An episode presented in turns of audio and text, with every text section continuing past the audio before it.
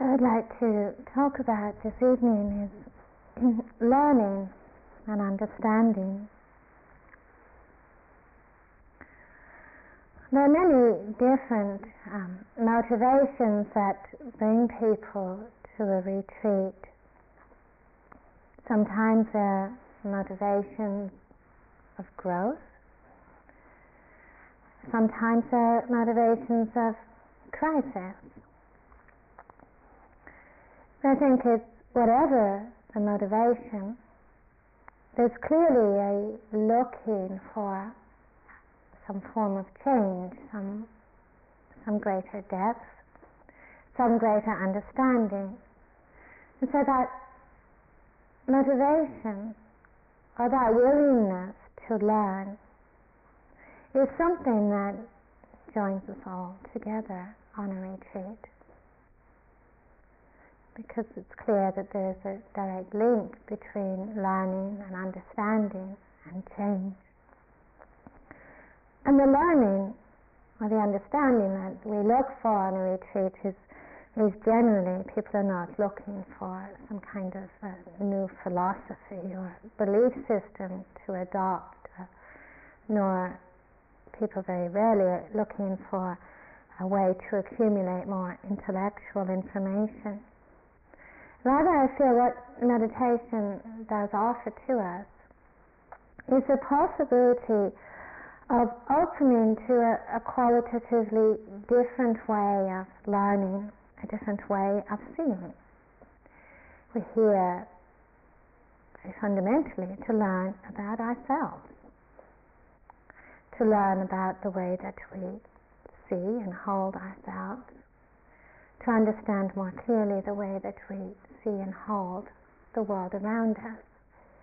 Because it's that seeing and understanding that offers us the possibility of transformation. Part of that learning and part of that transformation is exploring what it does mean to live without fear, without alienation. Learning or exploring the possibility of what it means to live within ourselves and within the world with openness and with spaciousness and with balance. And we're exploring here also a very different way of learning. Not the ways that we've been accustomed to learning, where everything takes place within the realm of our thoughts and concepts through comparison and evaluation and analysis, but learning a way of seeing that where we're not interpreting everything through the filter of our ideas and our opinions and our conclusions. Instead, exploring the possibility of seeing very directly, not dismissing the mind, not dismissing the intellect, but acknowledging that there is a possibility of another avenue of understanding that comes through immediacy of connection that comes intuitively. And through that immediacy of our seeing, to see what effect that kind of learning has. Because we're so familiar with the way of learning only through concepts and analysis. And we see that it often doesn't do a great deal to radically alter our lives, our being to see whether it's possible through directness of seeing, through intuitive seeing, to discover a quality of learning and understanding that really allows us to let go, that allows us to open, and that allows us to deepen. This is our intention often. It's not very easy at times to find the the receptivity and the calmness and the openness that seems to be required to learn deeply, to see clearly.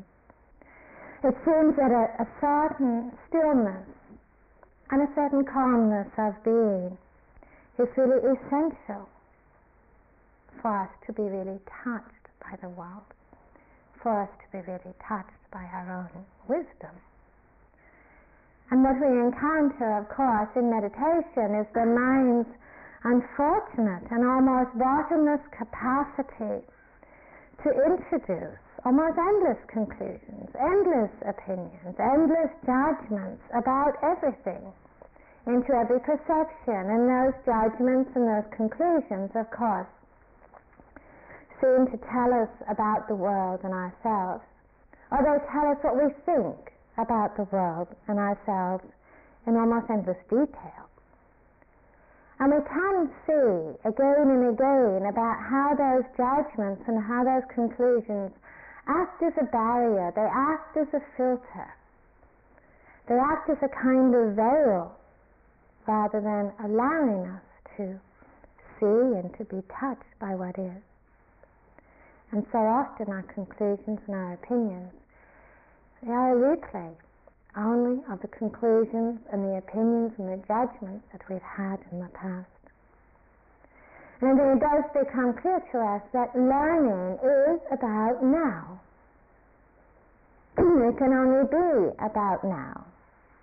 That real learning, real transformation happens in our relationship to this moment not to previous moments, not to future moments, but to what is taking place in this moment. That's not always easy for us to accept that this moment offers us everything we need to learn. Sometimes this moment seems very mundane and very boring and very kind of flat. And we look at the thoughts or the perceptions or the conclusions that arise and we think, well, perhaps I have nothing to learn from all this.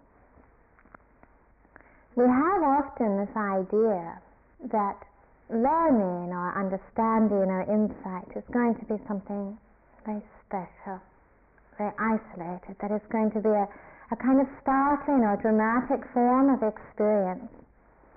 And this comes up so much in meditation, it's very difficult to free ourselves of the idea that meditation is in order to get somewhere special.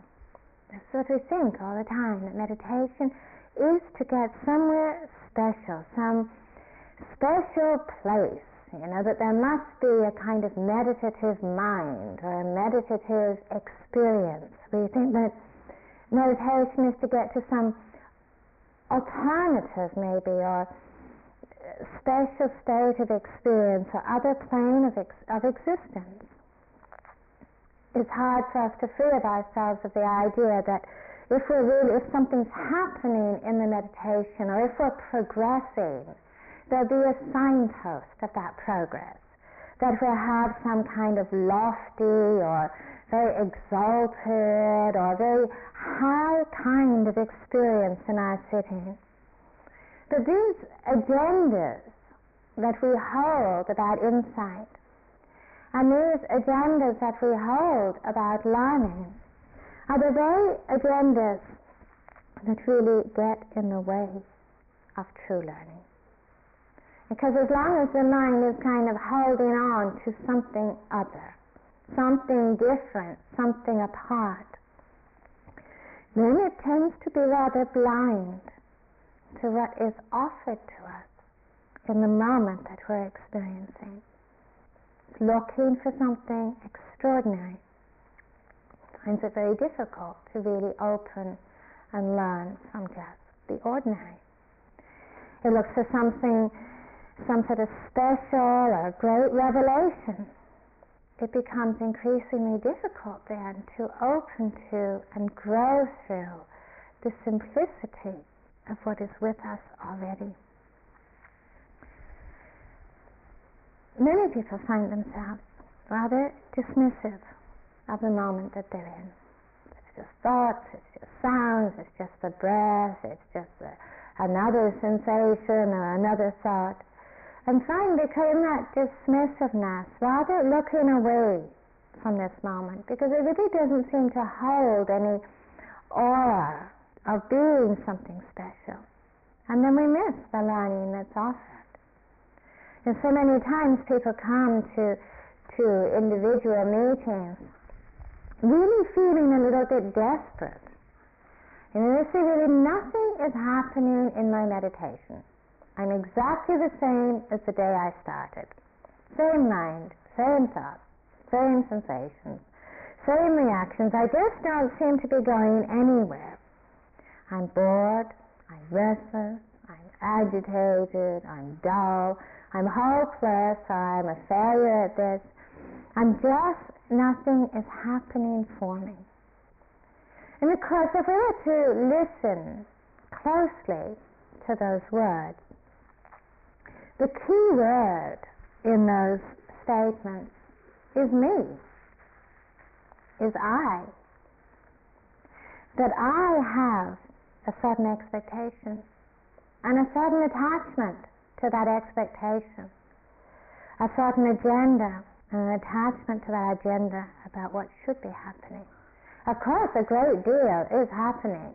I mean, agitation and restlessness and boredom are very, actually, very dynamic experiences. A great deal is happening. But what is happening is probably not what I want to be happening or what I think should be happening. And these agendas and these expectations, of course, lead us into pursuing something other something separate, something apart, reaching for something else, apart from where and who we are. These agendas are often not even conscious. We're not even aware that we have them. But what is actually happening in those moments when we find ourselves turning away or resisting or dismissing this moment as it is because it is not worthy to us? Basically, in that turning away or in that rejecting, we are saying this is worthless. My experience is worthless. It's offering me nothing. I'm bored, I'm frustrated. But those experiences, we say to ourselves, have no message for us. They have no teaching for us. They offer no learning to us. It's, of course, a totally questionable assumption it feels very valid and very logical in the light of our agendas. But what we are expressing then is an openness to learning which is conditional. That we're willing to learn from something that we value as being worthwhile and special. But those agendas that we're willing to learn from don't usually include the ordinary. And those agendas that we're willing to learn from often totally exclude the unpleasant, the irritating, the challenging. In an environment like this, where you don't have much input, the contacts that you do have with other people make a very strong impression on the mind. You find yourself often having really quite extraordinary reactions what often happens, of course, is a certain consciousness of other people. Although mm. there's silence and you know, you're not spending a long time discussing your life histories with each other, of course there's a small tendency to create images of everybody else based on your perceptions, based on how they walk and what color socks they wear, and you know, based on how they comb their hair, and you know, kind of noises they make, especially what kind of noises they make. And it's interesting to see that in the impressions that I receive from other people, the reactions that arise, you know, you have someone beside you who has, um, you know, an unfortunate shuffle on their cushion, or, you know, you have a, a roommate who, you know, seems to have the tread of an elephant and you manage often, many people find themselves managing. You know, they take an hour of compassion and understanding, you know, sympathy for, you know, their, their cold that they have or, you know, the extra weight they seem to be carrying or whatever. And yet those very token feelings of compassion and understanding so often are so quickly swallowed by a whole range of reactions and often the first thought that arises, I can't meditate. I can't possibly meditate until that person stops making so much noise. You know, I can't possibly get anywhere until the person behind me will be still. You know, I can't possibly get any deeper unless this person in my room shows a little more sympathy, a little more mindfulness to help me. Those are the thoughts that arise that these things stop us from deepening and from learning. Because we have a few of those thoughts about ourselves too. It is not just about other people. You know, we have a few thoughts about, you know, I mean, I can't possibly meditate until my knees start cooperating, you know, I, I can't possibly go any deeper until I get rid of this obsessive thought pattern, you know. You know, when I have the perfect mind, I'll finally get somewhere in meditation. These experiences and these reactions are fairly common and they're fairly revealing to us. Those thoughts about I can't because of. It would be fairly helpful to ask ourselves where we think that learning is apart from our reactions. Where we think that learning is apart from our relationship to these impressions that we receive from within ourselves or from other people.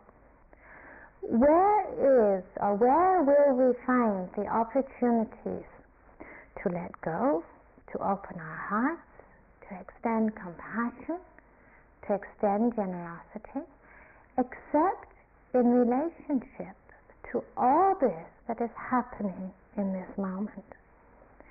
It's not helpful to judge our reactions or judge our lack of compassion. It is helpful for us to see again and again that it is the ordinary grist of life that offers us the opportunity for letting go. That it is the very ordinary in life, often irritating, often the difficult, often the unpleasant, that offers us the opportunity to learn new dimensions of humility, of forgiveness, and of compassion. Read you a story about a community where Gurdjieff, that Gurdjieff had in France. And there was one old man that lived in the community who was the personification of the qualities of anger and ill will. He was irritable, he was messy, he fought with everyone, and he was unwilling to clean up or help at all. No one liked him. No one got along with him. And finally, after many frustrating months of trying to stay with the group, the old man decided to leave for Paris. Gurdjieff followed him and tried to convince him to return. They were being too hard, and the man said no. And at last Gurdjieff offered him, offered the man a very big monthly stipend if he would return. Now how could he refuse? When he returned, of course everybody else in the community was aghast. And on hearing that he was being paid, while they were being charged a great deal to be there, the community was up in the arms. And Joseph called them together, and after hearing their complaints, he, he explained, This man is like yeast for bread, he said. Without him here, you would never really learn about anger, irritability, patience, and compassion. And that's why you pay me and I hire him. You may be wondering if anyone's being paid to be here. I said it's, it's not the case. No one is being paid to be here. We don't know from where and who our teachers will be or where they will come from until we're willing to set aside our agendas until we're willing to set aside our attachment to the special and pursuing learning according only to our expectations. It's not possible to have a conditional openness. Just like it's not possible to have conditional compassion or conditional loving kindness. It's simply not possible. These qualities deepen and grow when they are truly unconditional. Nor is it so true to believe that we are really only going to deepen in understanding when we're very tranquil and very undisturbed. It is often the opposite.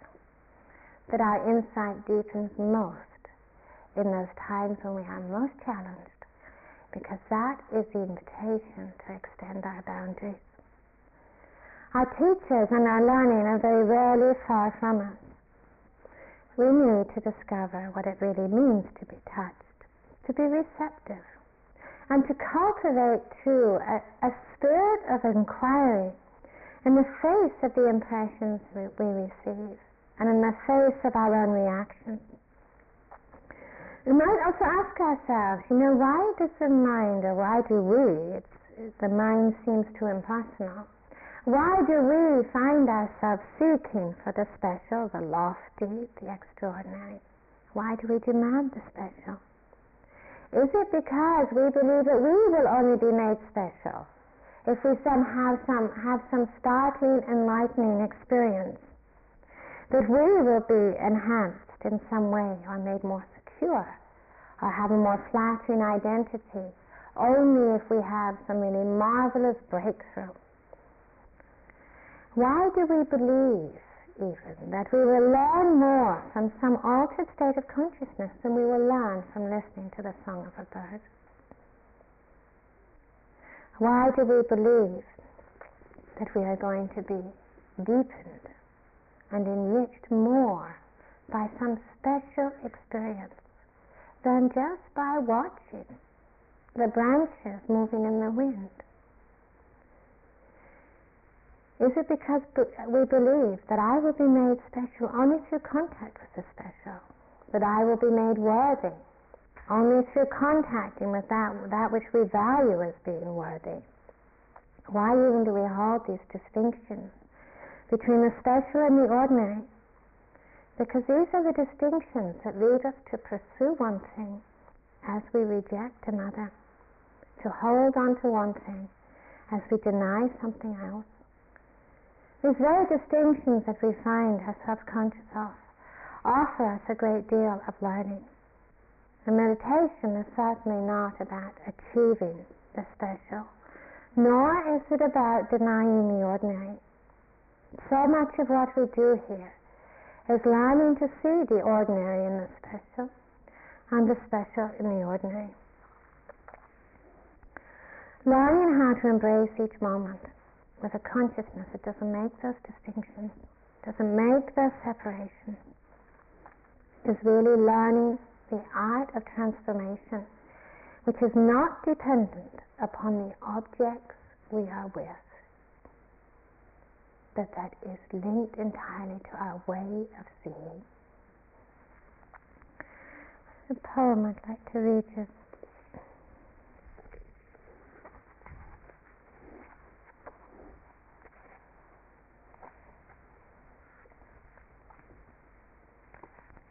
Blessed are the man and the woman who have grown beyond their greed and have put an end to their hatred and no longer nourish illusions. But they delight in the way things are and keep their hearts open day and night. They are like trees planted near flowing rivers, which bear fruit when they are ready. Their leaves will not fall or wither, and everything they do will succeed. we have a tendency to be so easily seduced by the world of objects and what we think about them. We conclude and think that our well-being, our happiness, our clarity is reliant upon the contents or the quality of the objects we're in contact with. We think if I had less of one thing and more of another, I would be happy.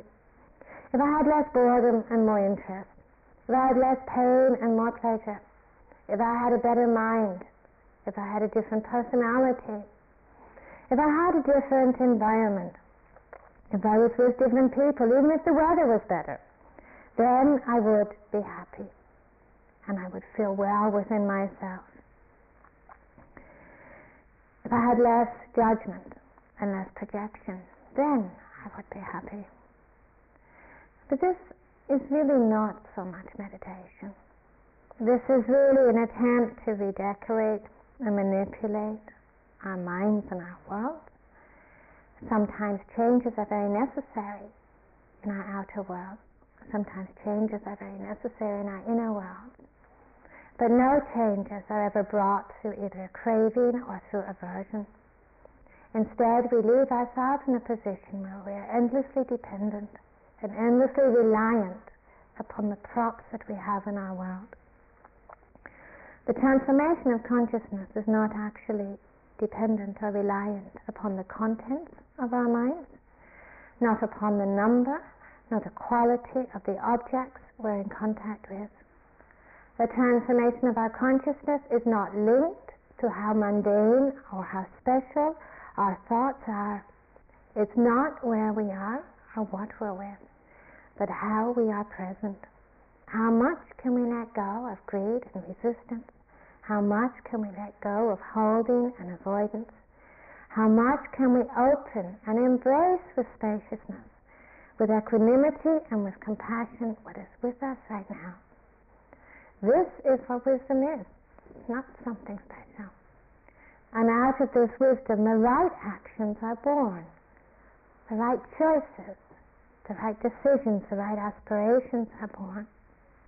When we see the world only through the filters of our likes and our dislikes, our aversions and our holdings, we live in a way where we're always creating opponents. And then we must flee from those opponents that we have so much aversion to. And we would ask ourselves then, how can we even really be touched by the extraordinary possibilities of this moment when our minds are full of conclusions? How can we be touched by the simplicity of what is when we buy so much into the complexity of our demands and expectations? How can we even be touched by the goodness of heart of others? when we find ourselves contracted through those demands. There's a Nasrudin story about the perfect apple. Nasrudin had barely finished his discourse when one of the scoffers in the crowd said to him, Instead of spinning spiritual theories, why don't you show us something really practical? Poor Nasrudin was puzzled. What kind of practical thing would you want me to show you? he asked. And pleased that he'd mortified the mullah and was making an impression on the crowd, the scoffer said, For instance, show us an apple from the Garden of Paradise. Nasruddin immediately picked up an apple and handed it to the man. But this apple's bad on one side, said the man. Surely a heavenly apple would be perfect. A celestial apple would indeed be perfect, said the mullah. But given your present faculties, this is probably as near to a heavenly apple as you will ever get. To be aware of how our own conclusions get reflected in the world, how our own aversions get reflected in the world, how our own judgments get reflected in the world. We can carry so many of those conclusions so many thousands, millions of conclusions. And what are our conclusions? What are we saying when we say, I know, I believe, I am, or I have, or you are, or this is the way things are? So often, what are those conclusions, those judgments, or those opinions? Except a replaying of the stories of the past over and over again. And do they help us? Does any single one of those conclusions or opinions bring us any closer, any more connected to what is in this moment? Or do they not just keep us bound to what was? And in that also keep us contracted and divided? And do we need them? If we don't need them, and obviously we don't need a lot of those conclusions. I mean, some of them are fairly helpful. You know, we know not to walk in front of cars. We know not to put our hands in fires. We we know not to eat deadly nightshade. But the rest of them, why do we hold on to that which we don't need? Why do we hold on to that which actually creates a filter and divides us from other people and from ourselves? There must be a reason. You know, when you go outside and you find your mind doing that little number where it has a description for everything. Obviously, when we walk in the garden, you know, the, the flowers aren't kind of wearing labels or signs inviting us to judge whether they're good or bad. Nobody else is wearing a little sign on their back saying, you know, please judge me, you know, I need an image. Why do our minds produce such endless data for us? It's clear that these labels and these judgments do serve some sort of purpose. They make the world very familiar to us. And in being made very familiar, it feels safe. It feels safe because we can say, I know, or I am, or you are. And then we don't really have to question anymore. We know what to pursue and we know what to avoid. We know what we want to be with, we know what we feel righteous and rejecting. But do they really tell us about anything at all? Or do they tell us only what we think about things? And how many of those thoughts are really just the replaying of the past? In those conclusions, we sacrifice so much depth. We accept superficiality and division. read a, an account of man. He said, I have a friend, a woman, a woman I know already many years. One day she's mad at me. From nowhere it comes. I have insulted her, she tells me. How? I don't know. Why don't I know? Because I don't know her. She surprised me. That's good. That's how it should be. You cannot tell someone, I know you. People jump around. They're like a ball, rubbery, they bounce. A ball cannot be long in one place, rubbery, it must jump. So what do you do to keep a person from jumping? The same as with a ball. You take a pin and stick it in, make a little hole, it goes flat. When you tell someone, I know you, you put a little pin in. So what should you do? Leave them be. Don't try to make them stand still for your convenience. You don't ever know them. Let people surprise you. This likewise you could do concerning yourself.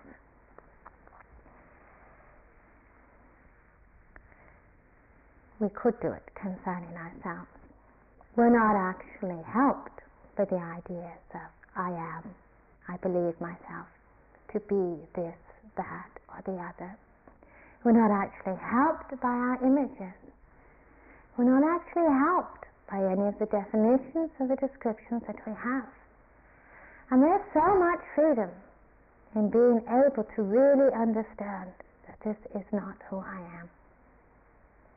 There is so much freedom in really allowing those judgments and those limit, uh, labels and those images to arise and to truly understand that this is not who I am. The possibilities then become endless. The possibilities become extraordinary. The possibilities for exploration are really without end. Learning how to be still, learning how to be present, learning how to be patient with all things.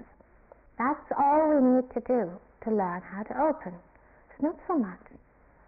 It's not so complex. It's not so far away. It's not so much in the future. To learn how to be still, how to be present, how to be patient.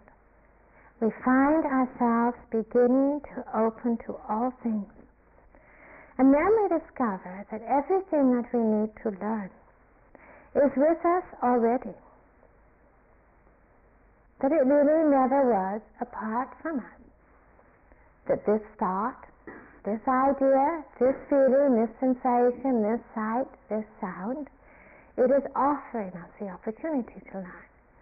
It's offering us the opportunity for forgiveness, for humility, for compassion, for understanding, for extending ourselves, for letting go. It's not something separate, it's with us already. Just as everything that we need for learning, everything we need for deepening is right here with us. Our challenge is to learn how to open to it, not to contract around those isolated thoughts, not to contract around those isolated images and feelings. When we don't contract around them, we don't react to them. And they come and they go. They come and they go. When we can allow them to be, and then we can learn from them. They don't stick within us, they have no power to mold who we are. The path of patience is in many ways the path of fearlessness. It takes enormous courage to stay with what is the unpleasant, the difficult, the challenging. That patience is an expression of fearlessness.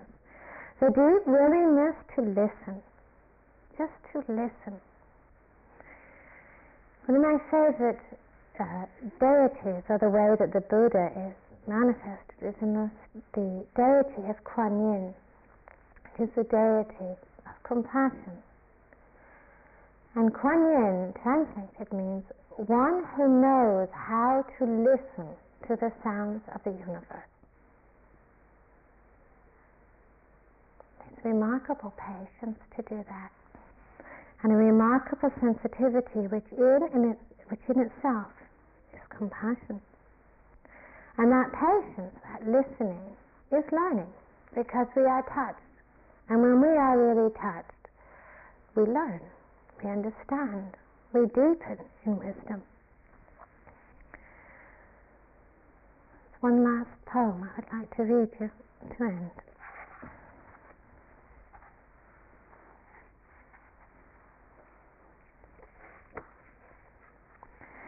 The ancient masters were profound and subtle. Their wisdom was unfathomable. There's no way to describe it. All we can describe is their appearance.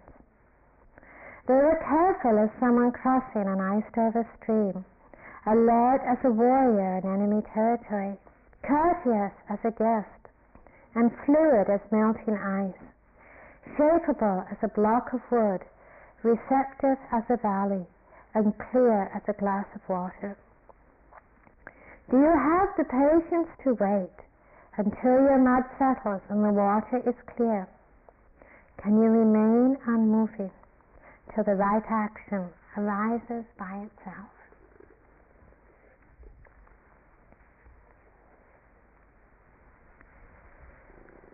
May all beings live with sensitivity.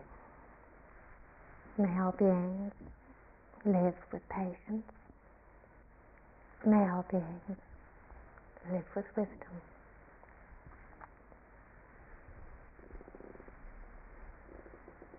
We have just two minutes sitting together. Thank you for listening. To learn how you can support the teachers and Dharma Seed, please visit dharma dharmaseed.org slash donate.